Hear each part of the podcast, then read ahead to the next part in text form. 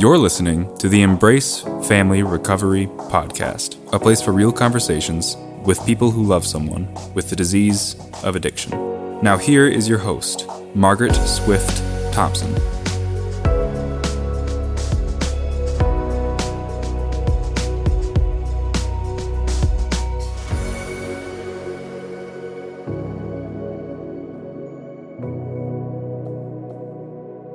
Welcome back. Today, Kathryn continues to share her powerful story.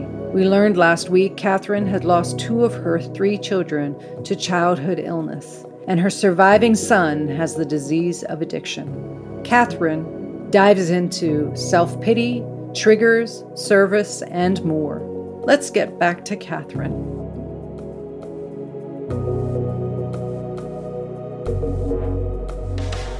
The Embrace Family Recovery Podcast.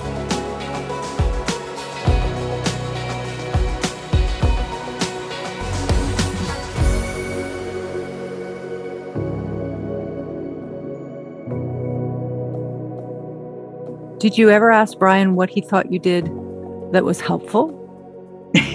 That's a good question. Uh, I think he would say, I don't know that I've ever asked him that. I will, though. But I think he would probably say that we continued to love him. Mm. Not necessarily accepting the way he was living his life, but he always knew we loved him, always knew we loved him. I also think it's important to remind listeners and reiterate, as I do often on this podcast nothing you have ever done for your son along this journey was out of malintent. It was driven by love, as my friend says, a lot of love, a lot of fear, and a little bit of pissed off. and I think that it's really important for everyone to know that there was no malintent. Even in the manipulation you shared so candidly, which I really appreciate because I had to get real about that in my own journey. I often say it in my family teaching. You know, we look at addicts as incredibly manipulative and dishonest. And there's truth in that. I'm on both sides of this coin. As an addict, I have to be that way in order to get away with my use, to survive in the need to use as much as I use. What I negated until I got in my own recovery on the family side was to realize that I had a black belt in the same behavior on the family side. I just looked pretty good doing it because I was, quote, the stable one. I wasn't at times, for sure, but I was always, again, driven to feel okay by making sure they were okay. If you live in that way, though, you would have never been okay because you couldn't make your other children right. okay. Well, and that's very true. We did everything we could to keep those children alive. I'm sure. And the desire to do everything I could to keep Brian alive was huge. But it was so different because there were treatment programs that that could have helped our children, might have helped our children. They didn't in the long run. But with the disease of alcoholism, nobody can fix that disease until that person is ready to do it. Agree. And that's a real hard truth to come to, but it is a truth. Is it any different a truth? And this is purely curiosity because I've never faced it. Is it any different of a truth as to when you sought the treatments you did for your other two children and they were not successful in their outcome? Hmm. I don't know that I've ever really thought about that. I've heard from people it's different because the person's choosing to use where the other illnesses, they're not choosing to not do treatment or follow continuing care. But I don't think Brian chose to drink. He has told me so many times, Do you think I like living like this? Do you think that, do you think this is my choice? And I'm so glad you said that because I'm in agreement with you. But the common thought out there is somebody's choosing this. Whereas if someone has, yeah. God forbid, cancer, they had no control and didn't That's choose right. it. So there's a parallel and a similarity, but yet we treat it differently. And I think I used to treat it differently. Mm. But I do believe that Brian wanted more than anything else to not be an alcoholic. Because I'll be able to have a glass of wine with my mom and dad someday. Because we drink that way. And I have said to Brian, I will never drink around Brian again. But he said, I know that if I had, he told me this just, you know, while he's been sober this time, he said, I know that if I had a glass of wine with you guys, I'd drive on my way home, I'd stop at the liquor store. He said, I know that about me. Mm. And I think that is a truth and awareness that he's gained from his work in AA because he used to believe, you know, someday I'll be able to drink socially. And he said, that's not ever going to happen. Mm-hmm. So, another question I'd be curious if you'd answer is and obviously you know there's nothing that you have to answer but i'd be curious if you would share a little bit about the parallels in your and your husband's journey and differences. Because often well first of all partnerships often struggle to survive after the traumatic loss of a child. Yes. That the statistic two. is huge. Yes. Mm. and then add on a third with this disease. How have you done it similarly differently and navigated the journey together I hesitate in speaking very much mm-hmm. for David because that's his story. I can speak from my perspective. I think David would very much benefit from being involved in Al Anon and going through those steps. And I think David would agree with this. He's not a very joy filled person. He's not a very spiritually filled person. David is a believer, but he really doesn't have a relationship with mm-hmm. God. And I think men, I'm generalizing here, but I think it's kind of a safe generalization. I think men are much better than women at putting difficult things in a box and putting them on a shelf. And I think that has been one of the ways that David has coped. Mm-hmm. So you must have come to some level of comprehension about the benefits of Al Anon with all relationships, not just Brian. Yes. Well, so you seem to have an acceptance that you may be on a different path or found a different path than your husband. You would love and, something for him, but you accept it. Well, some days I accept it more than others, and I'm sure he would contest to that because I often will think, well, you know, if only you would do this, mm. you would be happier. And I have finally, and it's along that same continuum. And some days I do it better than other days, but I try to think of David's journey as I would Brian's. I don't right. have any control over how David lives his life. I can model it Mm-hmm. You know, I mm-hmm. can model the result of the work I've put into it, the joy, the peace, but I can't make he or anyone else do anything they don't choose to do. And right. it's that first step. Alcohol has become unmanageable. That can be for any life situation. Powerless to control the disease of addiction, but also powerless to control other human beings. That's right. Yeah. Yeah. I try to live that way. And just as I think it would be much harder, and I don't know this because I haven't ever lived with an alcoholic. Mm-hmm. I think it's probably much harder when an alcoholic is living in your home. Either you see the hidden bottles or you see all the drinking, but it's the same way with people. I think that I can be more accepting of other people's differences if they don't live with me. but when they live with me, you know, it's right there. It's mm-hmm. in your face all the time. And mm-hmm.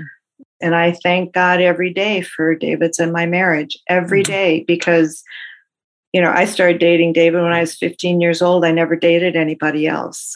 Mm-hmm. And I think it's pretty miraculous that we are still together and we still love each other and spend quality time with each other and travel together. And I think that's pretty remarkable. I agree. It's beautiful. Speaks to the commitment you've made to each other. Right. The love through all ups and downs of the journey of marriage and family. And that has been mutual mm, for sure. Sounds like it. This podcast is made possible by listeners like you. Through the holidays, I offered the Embrace Family Recovery Coaching Group on Wednesday evenings. It was a great success. It was an intimate gathering of people working together, sharing their experience, strength, and hope, supporting one another, building community, and learning. This has generated a desire to continue offering this type of service. So in February, I will begin ongoing Embrace Family Recovery groups. If you have an interest or would like to participate in these monthly groups where we will have topics and discussions education, community support, an added bonus will be guest speakers, and many will come from my podcast, people who have been guests in the past. So look in the show notes attached to this episode of the podcast, and you will find a link where you can connect with me and get your name and information on a list for updates and registration for the Embrace Family Recovery group.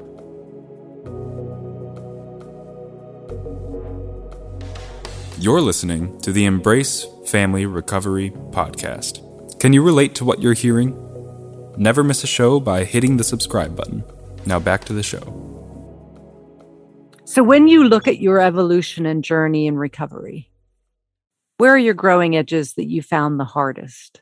Can you pinpoint it? Like, what turning point? And I still find it the hardest is that character flaw of self pity, that character flaw of jealousy.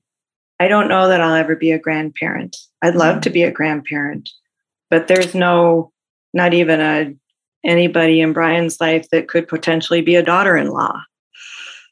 Those are experiences in my life that I have come to terms with. And again, some days are better than other days where this may never happen. And somehow I have to be at peace with that. Two of my siblings have grandchildren and in laws, and one of my siblings does not. And I don't know, his kids are younger, so mm-hmm. hopefully that will happen for them. But when I see friends having grandchildren and the joy that those grandchildren bring, and the self pity that just comes from so much loss, you know, so much heartbreak that I think I have thought, why have I had to go through this? What lesson am I supposed to learn from this? And the only lesson that I can think of is strength and joy in adversity. But when I went through my step four and five, those those character flaws came out loud and clear again and again and again. So I'm curious, Kathryn, where's the line between self pity that you identify as a character defect that you experience and grief? For me, I think the self pity, if I allow it, can get in the way of my daily life. And grief over time softens. When you describe possibly not having grandchildren, is that not tapping into grief of the losses due to the circumstances of your life and the illnesses that have affected your children? I mean, I understand dwelling in it. I hear what you're saying, but it's such a it no, it's sounds, a fine line. Yeah. And for sure, when I think back on my therapy, it's kind of ebbed and flow that grief sometimes is more profound like i recently lost my 94 year old aunt who was the only living survivor in my mom's generation and my mom had early onset alzheimer's and my aunt also lost a child and so she and i over the years have kind of become kindred spirits of course and after her death, it's like, I don't think I ever really grieved the death of my parents because it was in the midst of grieving the sickness and death of my children. And it kind of came back to me like, boy, maybe I need to pay attention to that a little bit more, that grief. Triggers are a big part of the journey of addiction. for the addict. They are absolutely a big part of the journey for the family members. And we had a, I'll say, a shared love and a shared conversation and experience around your beautiful dog, Riley, who's a service therapy dog that you mm. do beautiful work with, which is probably part of your joy. I assume, Kathryn. Yes, you, it is. You do service. Yeah. Mm. yeah. You shared with me because Riley has recently been through a big scare health wise, and I'll let you share what you want about that. But there was triggers that came up for you around that that tied into your history that I thought was mm-hmm. very important to share because we have trauma triggers everywhere and they affect us on how we live our life. Yes. So, would you be willing to share a little bit about that? Sure. I've lost dogs and I've lost children. I just want to say the two can't be compared. Our dogs are not our children. They're very important parts of our family, but in my mind, they're not our children. Sure. But Riley is a therapy dog, and we have volunteered in a lot of different situations. And he recently had to have surgery, he developed this tumor on his nose and had to have surgery. The frustration of how long we had to wait, that period of time of not knowing what it was, were huge triggers for me because of my children. You are really at the mercy of the medical profession. And it really doesn't matter what you're going through with Riley, they told me in June that surgery couldn't happen until the middle of September. And my thought was, my dog will be dead by the middle of September.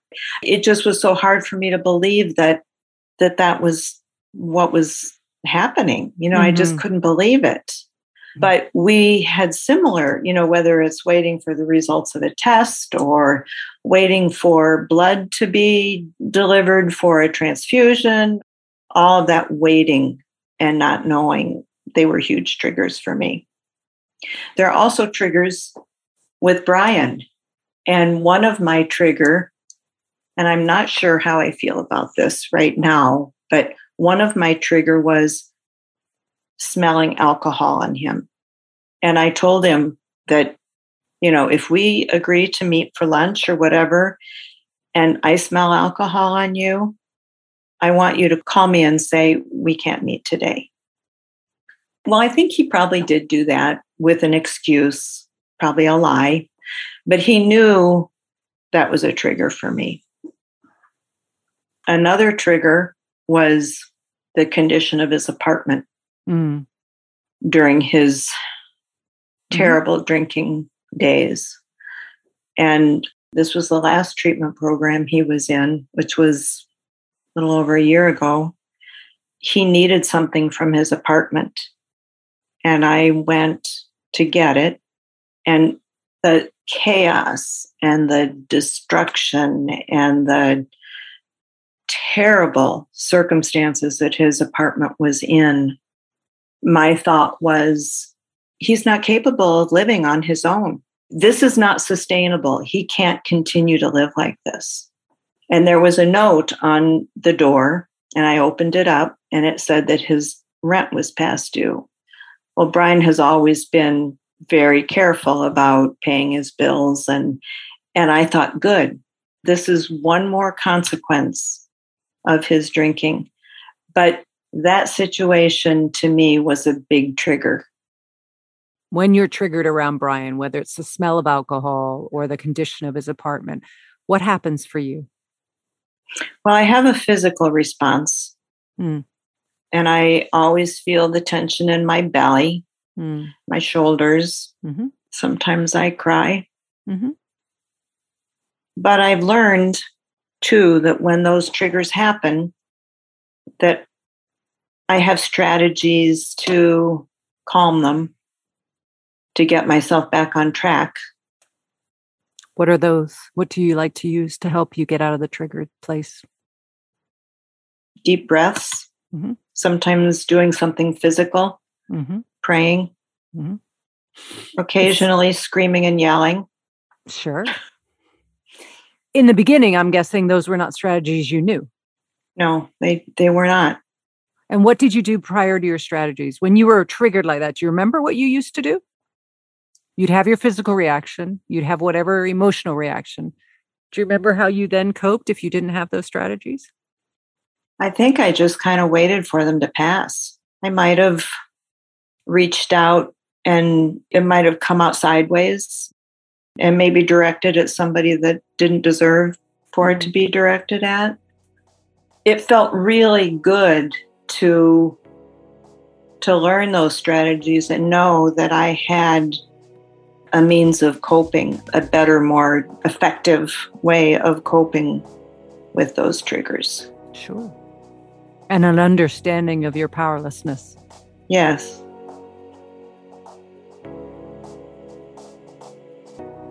I have such respect for Kathryn's courage to do her own work, to be willing to look inward when life offered her so many viable distractions with the tragedies she has experienced. This is a woman who has decided to live her life despite odds that would give her every reason to not, and to live it finding joy. Come back next week when we conclude Kathryn's story. I want to thank my guest for their courage and vulnerability in sharing parts of their story. Please find resources on my website, embracefamilyrecovery.com. This is Margaret Swift Thompson. Until next time, please take care of you